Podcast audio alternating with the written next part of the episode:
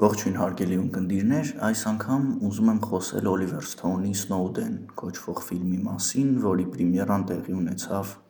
2016 թվականի սեպտեմբերին։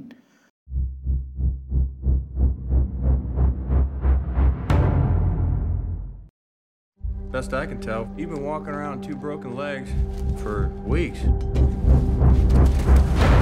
When do I go back? You ever again land on those legs of yours, those bones will turn to powder. Plenty other ways to serve your country. You wanted to be special forces? Yes, sir. Why do you want to join the CIA? I'd like to help my country make a difference in the world. The average test time is five hours. I'm done, sir. It's been 40 minutes. 38 minutes. Գեղարվեստական ֆիլմ, որտեղ Էդվարդ Սնոուդենին մարմնավորում է Ջոզեֆ Գորդոն Լևիտը։ Նրանք, ովքեր վաղուց են հետևում Բրունո Ուինթերի քննարկումներին, կհիշեն, որ մենք խոսել ենք Լորա Պոյտրասի Citizen 4 դոկումենտալ ֆիլմի մասին,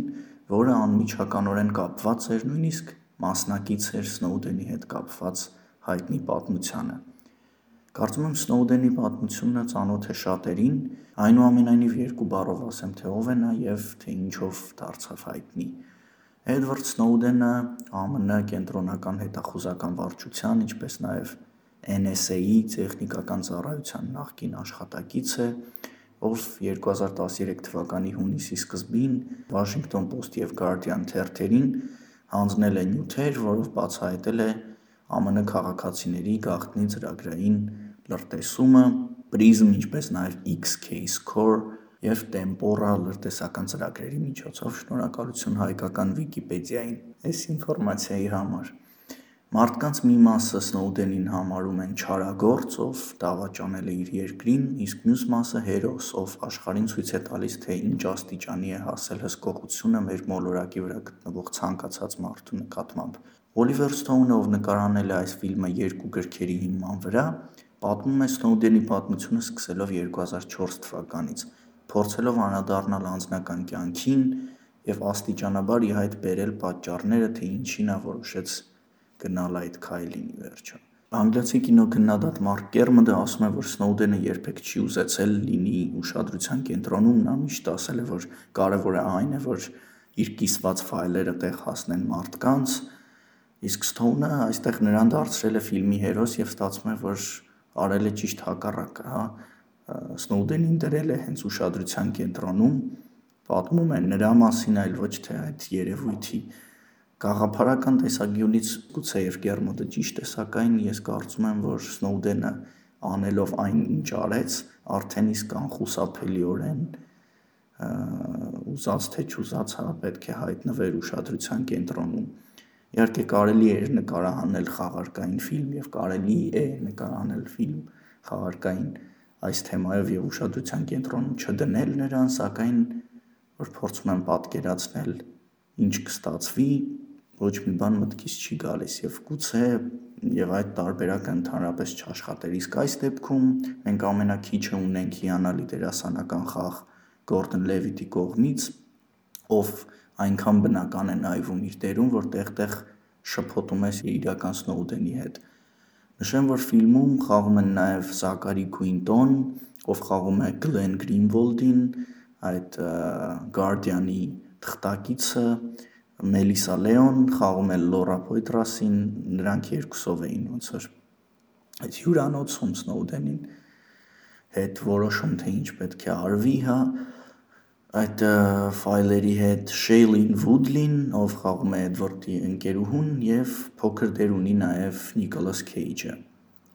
Գիտակցելով ֆիլմի որոշ մասերի չափազանցվածությունը, հեքիաթ լինելը, միևնույնն է, լեզուս չի պտտվի անվանել սա վատ ֆիլմ, ինչ-ինչ, բայց Սթոունին հաջողվել է յուրովի պատմել այս պատմությունը, անելով դա բարձրագույն որակի, թե դերասանական խաղով, թե տեխնիկապես, պահելով հետաքրքրությունը եւ այնպես անել, որ ֆիլմից հետո ամենակիչը անտարբեր չմնաս։ Ճիշտ է, գուցե եւ կարելի էր անել ավելին, օրինակի համար ես կուզեի, որ ֆիլմը լիներ ավելի սուր, ավելի լարված,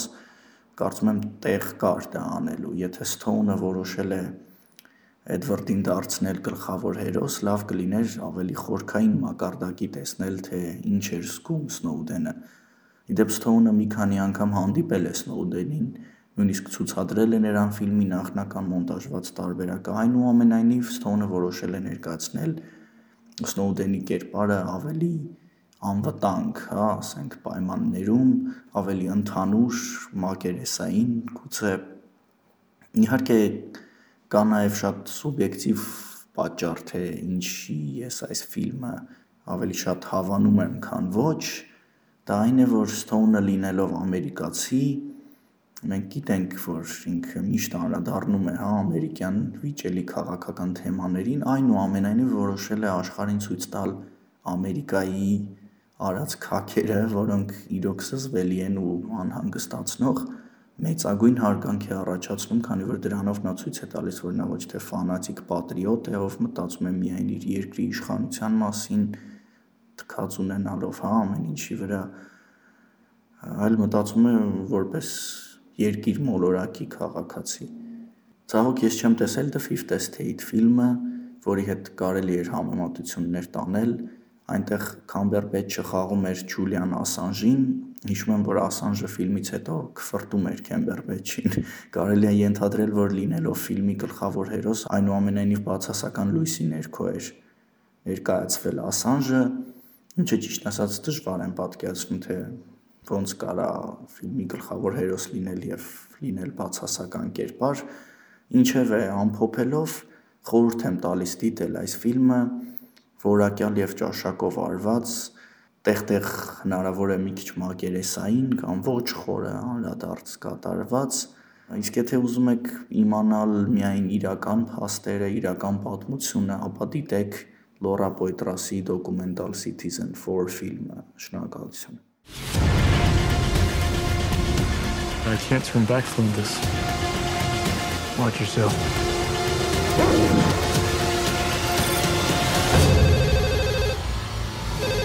We are running out of time. They're gonna come for me. They're gonna come for all of you too.